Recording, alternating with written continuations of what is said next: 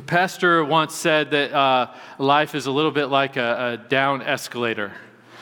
Um, and I, I, think that, that there's a lot of truth in that statement. And so the thought is imagine you're, you're, you're trying, you have to make your way up to a second floor.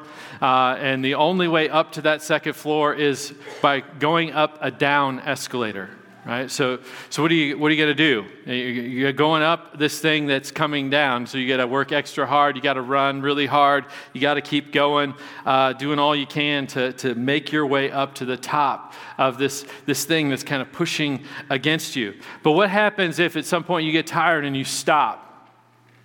You stop moving. What happens if you stop trying? Well, it just takes you right back down. It just takes you right back down to where you started. And that's what life is like in so many ways. I took four semesters of French uh, in my college years. Uh, followed, uh, that was after I had taken two, uh, two years of French in high school. And then, right after I graduated college, I got to go on this five week mission trip uh, to Africa. Uh, we spent most of our time there in the Democratic Republic of Congo, which the official national language is French. They speak Swahili and French there. And, and by, by the end of that five weeks, like I was feeling like really encouraged, like I was understanding more and more what was being said in French to me. And it was actually, you know, able to be dangerous in trying to get by speaking a little bit too. Uh, it, was, it was growing. I felt like it was really getting better. And then I came back from that trip in like early July 1998. It's a little bit ago.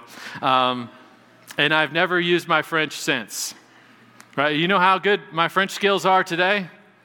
Uh, they're terrible. They're terrible. I, I, I, don't know anything, really. Uh, uh, because of my trips to Brazil in recent years, I'd actually say I probably am more competent in Portuguese than I am in French. And that's not saying much because I hardly know any Portuguese. Uh, very dependent upon the interpreters and the translators we have uh, there. Uh, so, wh- why, why is that? Why is that? I spent all that time studying, I had that experience, and, and now I know nothing. Why is that? Because life is like a down escalator. You know, when you stop, you don't just stay in the same place, right? It, it leaves you. Uh, you stop using it, it starts to leave you. Same way, right? You get out of your routine of exercise at the gym. What happens? Well, those miles are suddenly a lot harder to, to run than they were before. The same weight that you used to lift is a lot more challenging now.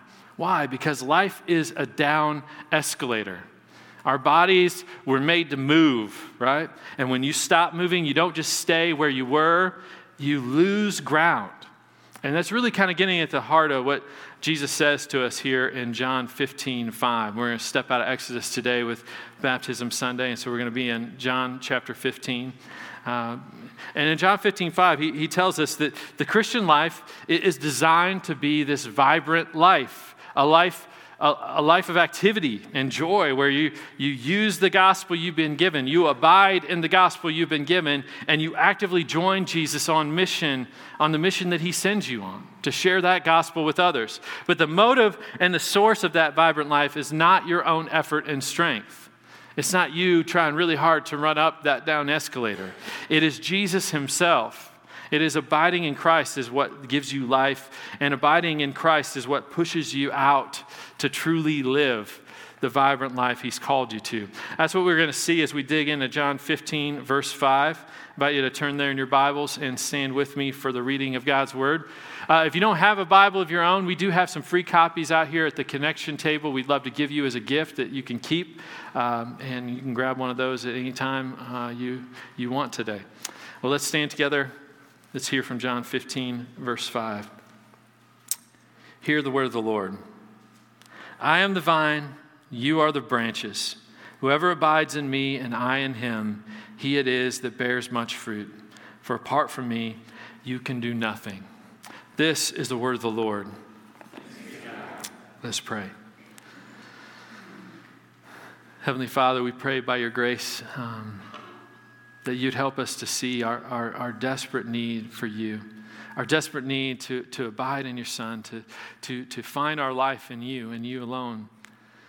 Lord, we pray that you would, would grow us by your grace, that you would enable us to, to, to really live the lives you called us to live, to live out the mission you've, you've sent us on, uh, to join you in every way uh, in, in living for your glory. We pray this all in Jesus' name. And all God's people said, Amen. You may have a seat. So, just a, a, little bit of context since we're jumping right into the middle of the Gospel of John here. This is Jesus, of course, in John 15, speaking to his disciples in the upper room. Uh, he's washed their feet. He's prepared them for what's about to happen to him. He, at least he's tried to. Uh, he's promised them the, the Holy Spirit, that he's sending the Holy Spirit after he departs, and he's now preparing them to be sent out. And, and this, that's the context for what he says here in John 15, 5. So, so let's make some observations about the Christian life that we see here. The first observation is this, is that the Christian life is a fruitful life. It's a fruitful life. Repeatedly throughout John 15, verses 1 through 17, Jesus makes it clear that his true disciples live fruitful lives. If you abide in Christ, if you truly follow Jesus and you make your home in Jesus, it, there will be fruit in your life. That's what he says time and again. Conversely, this is what he says in verse 6. He says, If anyone does not abide in me, he is thrown away like a branch and withers and the branches are gathered and thrown into the fire and burned. If there is no fruit in your life, Jesus says it's a sign that you're a dead branch, that you're not really abiding in Him, that you don't really belong to Him. And in verse 2 and verse 6, Jesus warns us that dead branches, they're cut off, they're gathered up, they're discarded, they're burned. In other words, a Christian will bear lasting fruit in their life. It's a sign that they're, they're truly in Christ, that they will, bear, they will bear lasting fruit. And Jesus seems to say in that, that, that basically this, right? You're either growing in the Christian life and bearing fruit, or you're dying. Life is a down escalator. To stop and do nothing is not to remain in the same place. You're either growing or you're dying, right? Your French leaves you, your muscles atrophy. You are either growing or you are dying. And now, when Jesus says that apart from me you can do nothing, he's not saying there that people who do not know Christ, who do not abide in Christ, are incapable of doing anything. That's, that's not what he's saying. Right? There are a lot of people who don't believe in Jesus who, who do a lot of things, right? even a lot of good things. I, I have unbelieving friends who are wonderful neighbors, who are devoted to their careers, they're incredible parents, thoughtful and kind people in the way they go about their lives. Jesus isn't saying that those who don't know him are incapable of anything or even anything good. His point is, is that you are not going to do anything of eternal significance apart from him. You will not do anything that is going to have lasting fruit apart from Christ. In the end, apart from Jesus, whatever good that it is that you do, whatever you accomplish in this life, no matter how impressive, no matter how good or wholesome it is, in the end, it's all going to burn. The Christian life is a fruitful life, and the fruit it bears lasts. It eternally, it's eternal fruit. So, what is the fruit that Jesus is talking about? Is it, is it the fruit of like this growing holiness, uh, an increasing obedience to the Lord, you know, like a life marked by growing Christian character? Is it the fruit of greater intimacy with the Lord, uh, a greater experience of His love that in turn moves you to be loving, more loving? Those are certainly aspects of the fruit uh, that we see in the Christian life and in the lives of those who abide in Christ. But, but Jesus seems throughout this, this, this passage here to have a very specific fruit in mind. And the broader context gives us a clue. Look at verse 16. He says, You did not choose me, but I chose you and appointed you that you should go and bear fruit, and that your fruit should abide, so that whatever you ask the Father in my name, he may give it to you. What is it that Jesus appointed his disciples to go and do? Right, the Great Commission spells out very clearly for us go and make disciples of all nations, baptizing them in the name of the Father and the Son and the Holy Spirit, teaching them to observe everything that I have commanded to you. And surely I will be with you to the very end of the age. And John 15, as John 15 continues, even after verse 17 into verse 18 to the end of the chapter, Jesus immediately, what does he start talking about? He starts talking about uh, the experience of persecution that the disciples are going to encounter, that they're going to face because they are Christ's witnesses.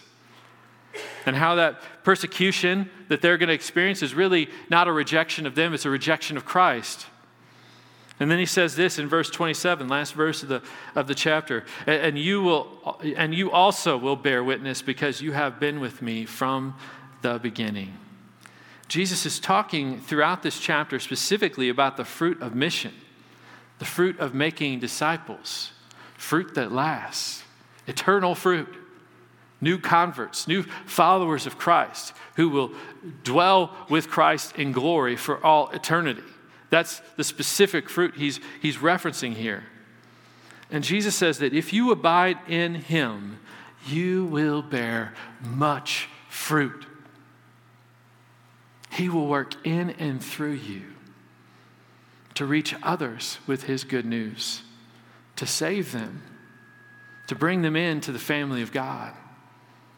Christian, your life is meant to bear the fruit of making disciples that's what you were created for, that's what you were saved for, it's what you were designed for by God's grace. So the question that is implied here is this Are you seeing that fruit in your life? Is your life marked by a growing compassion for your unbelieving neighbors and your coworkers?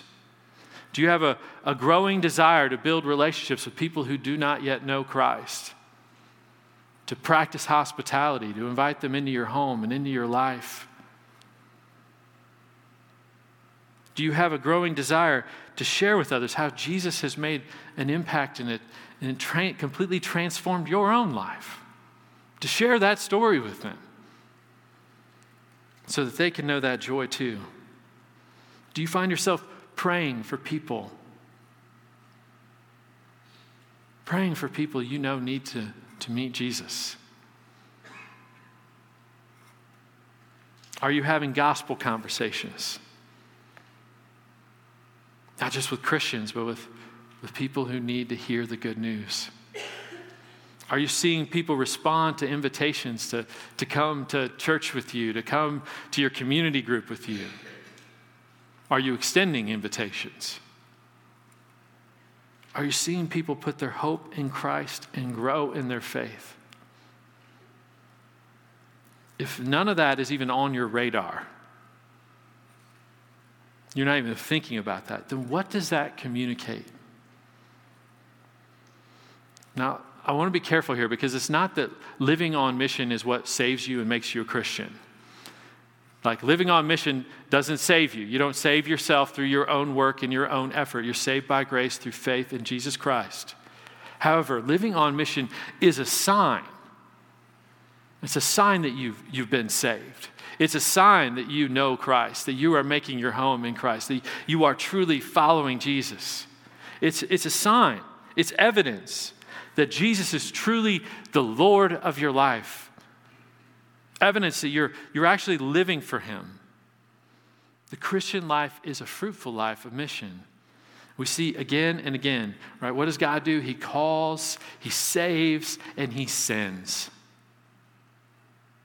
Whether that's Yahweh and Moses in Exodus chapter 3, or whether it's Jesus here in John 15, verse 16 I chose you and appointed you that you should go and bear fruit, and that your fruit should abide. The Christian life is a fruitful life. That's the first observation. A second observation is this is that the Christian life is an abiding life. A natural question might be this If the Christian uh, life is supposed to be a fruitful life of mission, then how are we to do that? How do we do that? Am I supposed to just get busy, just, you know, work really hard at living on mission? Is it all on me? Is it all on you to make this happen? No.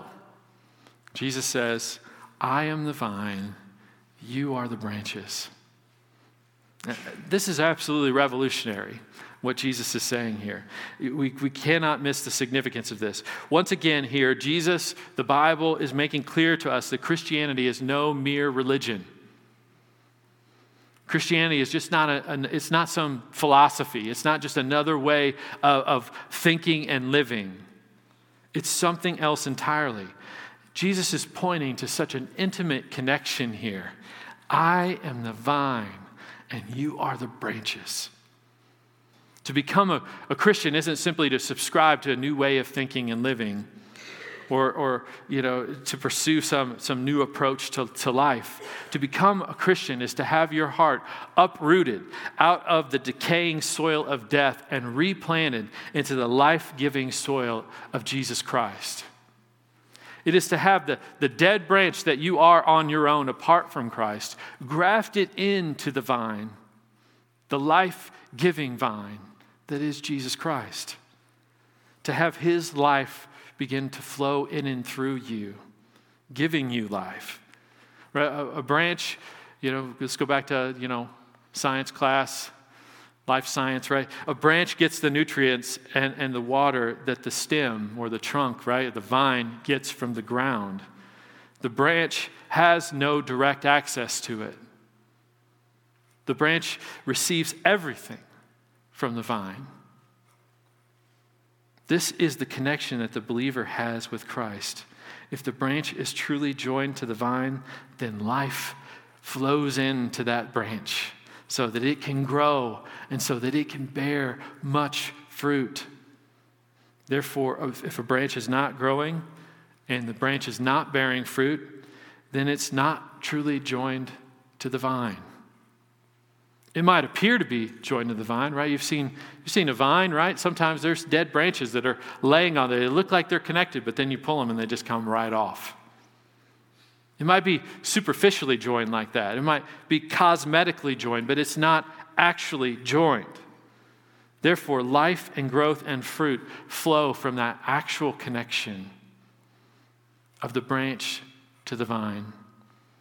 In other words, for you to experience the life that Jesus gives, to experience the growth and transformation that he brings, you can't simply just get around him and, and let him influence you. You have to be united to him by faith. Completely united to him by faith. You, you have to have the Holy Spirit come into your heart and enliven you, renewing you, reviving you. You have to be united with Christ by faith, by this complete giving of yourself to Him, this complete surrender to Him. Now, where you hold on to parts of yourself, like this part's mine, I'm going to live this my way. Where you give all of yourself completely to Him. You have to be united with Christ by faith. Simply going through the motions won't cut it right? Going start going to church right? Start reading the bible start praying start start trying to be a good person be nice to other people. That won't be enough. It won't cut it. That's superficial. That's cosmetic. You look like you're a branch connected to the vine because you show up here. Because you occasionally read your bible but are you actually connected? You have to actually have your heart, your life joined to Jesus by faith.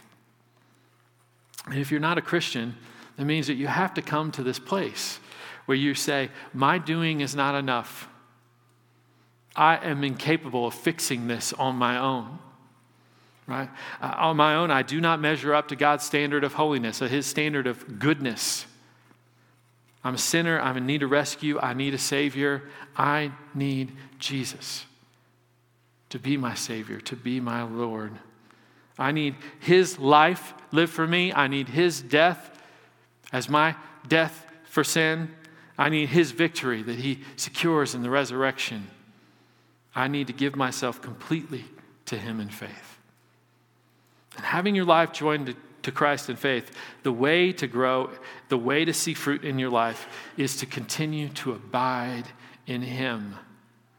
Only by participating in the very life of the Godhead, the one God who is three persons Father, Son, and Holy Spirit. Only by, by participating in the very life of the Trinity, being grafted into the vine that is Jesus Christ, can you escape the down escalator that is this life. But here's the thing when you do that, when you put your hope in Christ, when you are connected to Him, united with Him in faith, and you abide in Christ, you fly up. You don't just get like stronger legs so you can make it, ha- like you fly up. You escape it. You escape the dying and decay by abiding in Christ. So, what does it mean to abide? Right? Some of, some of your translations, if you have different English translations here, might use the word remain instead of abide. But right, remain, abide. The idea carries with it this, this visual of, of making your home in Jesus. That you make Jesus your home, you dwell in Him. But in the context here, the, the meaning that really kind of jumps out is that it means to depend upon. To depend upon, to completely depend upon. Just as the branch depends upon the vine for its very life, you and I are to depend upon Jesus. So, what does that mean? What does that look like? Well, Jesus gives us some hints here in the larger context of the passage. Four specific aspects of abiding in Him are pointed to throughout John 15. The first is this Jesus says in verse 7, He says, If you abide in me and my words abide in you. First thing Jesus points to is abiding in His word abiding in His Word. So, what does that look like? Right? It's one thing if you follow a Bible reading plan. That's a good thing. It's a good thing to be reading through the Bible.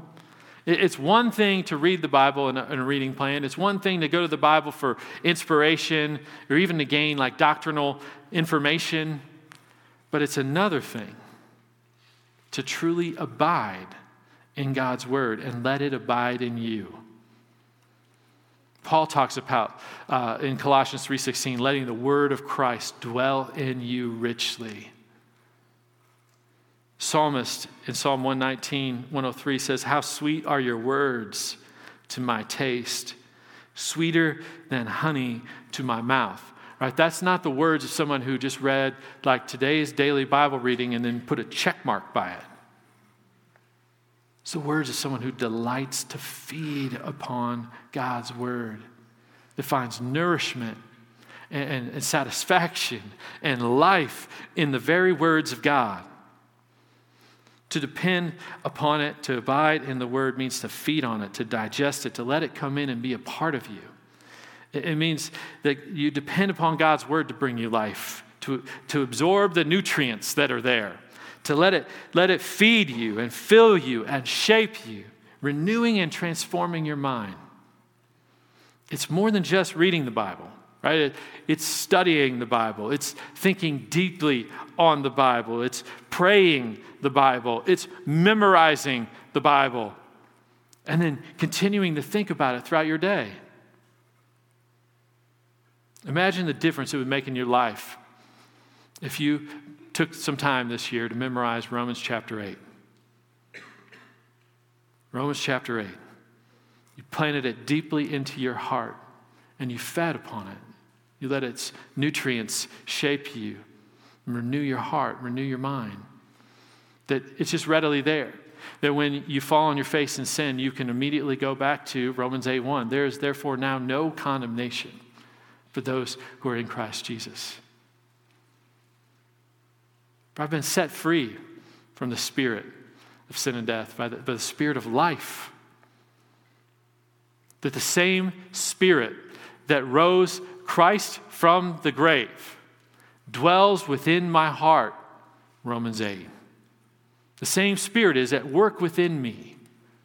The guarantee that he will finish the work he started in me. That spirit is testifying with my spirit constantly that that I am God's beloved child, that that is who I am. I'm not my sin, I'm not my failure, I'm His son. That when hard things come your way, when suffering comes your way, you can remember that God works all things for good for those who love Him. And nothing can separate you from the love of God in Christ.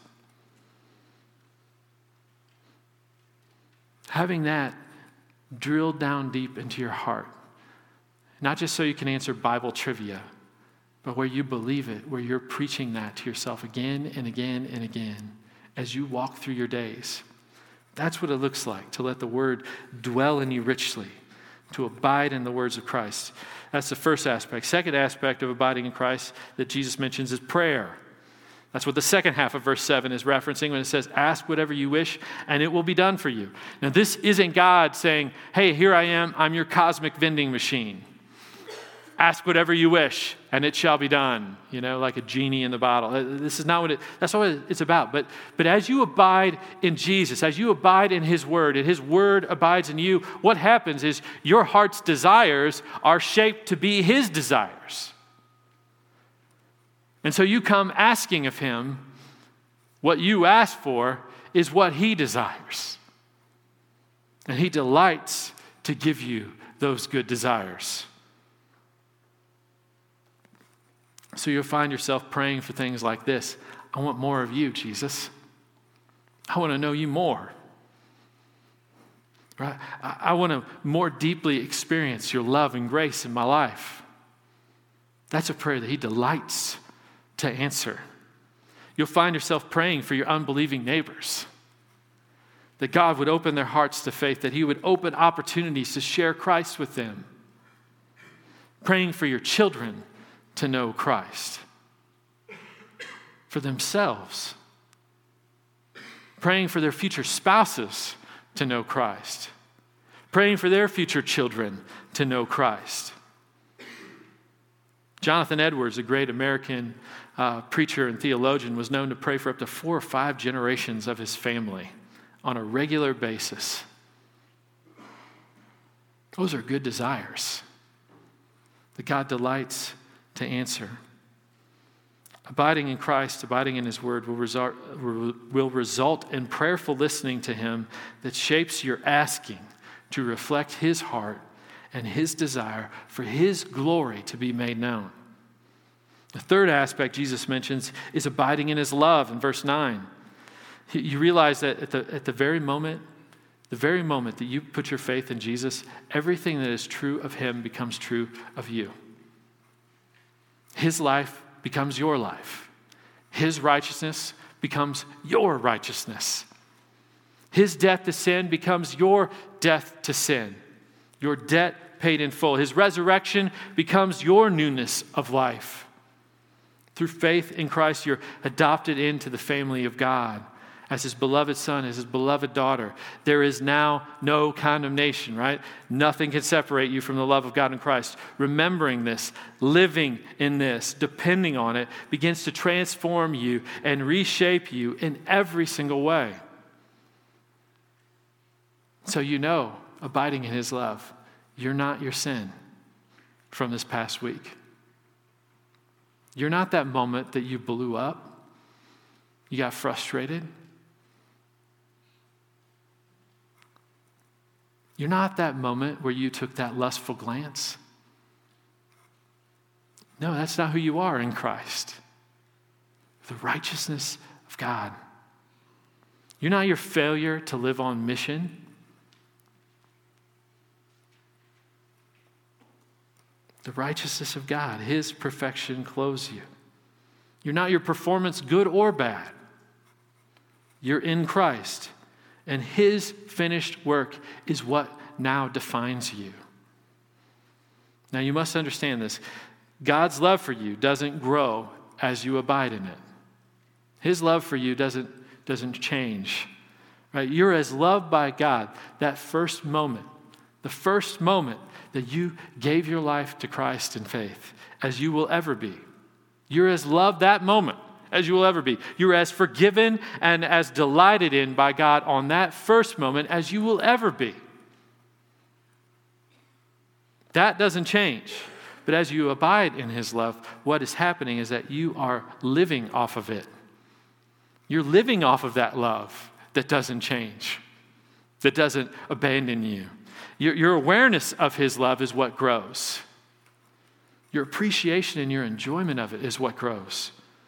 And the more that it grows, the more it shapes you to live out of His love and extend His love to others. You remember the lengths that Jesus has gone to you to, to, to love you, how he's pursued you when you were running from him in the opposite direction, how he continued to faithfully come after you. The lengths that he was willing to go to, to die as your sin on the cross for you. That's what shapes you to know that you're loved. That's what shapes you to love others, to extend grace, to forgive one another, to reconcile with one another. And this leads directly into the fourth aspect that Jesus mentions, and that is gospel motivated obedience, seen in verse 10. Right? He says, If you keep my commandments, you will abide in my love, just as I have kept my Father's commandments and abide in his love. Jesus says that obedience and abiding in his love are intertwined, they go together. Obeying God and abiding in Christ's love are, are intertwined that as you live in his love for you, you will delight to obey him and do what he says.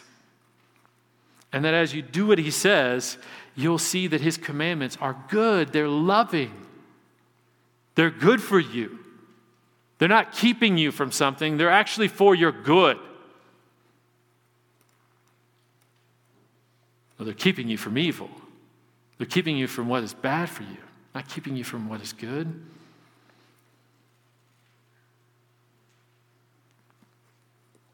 And as you obey, you'll, you'll get pushed deeper and deeper into his love. As you step out in faith to love others, to join Christ on mission, you find that he's with you as he promises. He's with you. That no matter the response, good or bad, his love for you is unwavering. And that's what matters. The willingness of Christ to be rejected for you to be mocked as he hung on that cross for you. That will propel you to be willing to be rejected for his sake. And even like Paul, to consider it a joy to share in the sufferings of Christ. How do you abide in Christ? You depend upon his word, you depend upon him in prayer. You, you depend upon him in his, in his gracious love, and you depend upon him as you step out in obedient active faith. That's how you abide. Not just a moment here or there, but moment by moment, directing and redirecting your heart to and your mind to constantly be on Christ, be fixed on Christ, in His Word, in prayer, abiding in His love, and, and stepping out in obedience to do what He says. You do that, and you will experience an ever deepening connection to Jesus. And, and through that connection, you will see increasing fruit. Yes, the fruit of increasing holiness and godly character, uh, uh, uh, the fruit of increasing intimacy with God, a greater affection for Christ. And yes, the fruit of actually living on mission and seeing disciples made, people coming to faith getting to baptize them and celebrate in that moment their public identification with Christ. Seeing Jesus work in and through you. And this shows us that the Christian life is a vibrant life. It's the third observation. The Christian life is a vibrant life. The Christian life is not passive. It's not passive. We treat it a lot of times, I think, in Western culture, like the Christian life is this passive thing. It's not a life of sitting back waiting for something to happen or waiting for something to move you. But it's also not a life where it's all on you to make it happen. John 15 is clear that God is the one who is the source of life and growth. He is the one who supplies the fruit. But it's also clear that we have work to do in that as well. We have work to do, not the work that saves us, not the work that produces the fruit, but we have been called to work nonetheless. We have been called to a vibrant life, to an active life, to a fully alive life of abiding in Christ. And it's not an easy life. The Christian life is not an easy life. Verse 2 makes it clear, right? God is a gardener. He's a gardener, and he has the gardening shears in his hand. And he cuts off dead branches that don't bear fruit, and he prunes he cuts back the branches that are alive and do bear fruit. In other words, no branch remains the same. No branch escapes the gardening shears. Every branch gets cut. Pastor Sam Allberry, he says it like this There will be times when it will feel like God is killing you. There will be times when it feels like He's pruning you far too harshly. The blades will be very sharp. But Jesus wants you to see that the person holding them is unfailingly kind and good. We must remember that when it feels that way, that, that God is cutting us back that we might grow, that we might bear even more fruit, that He might shape us and grow us to be the people He desires for us to be, to image His goodness and His glory. He is good, He is kind. And it's for your good when He cuts you back. Christian life is not an easy life.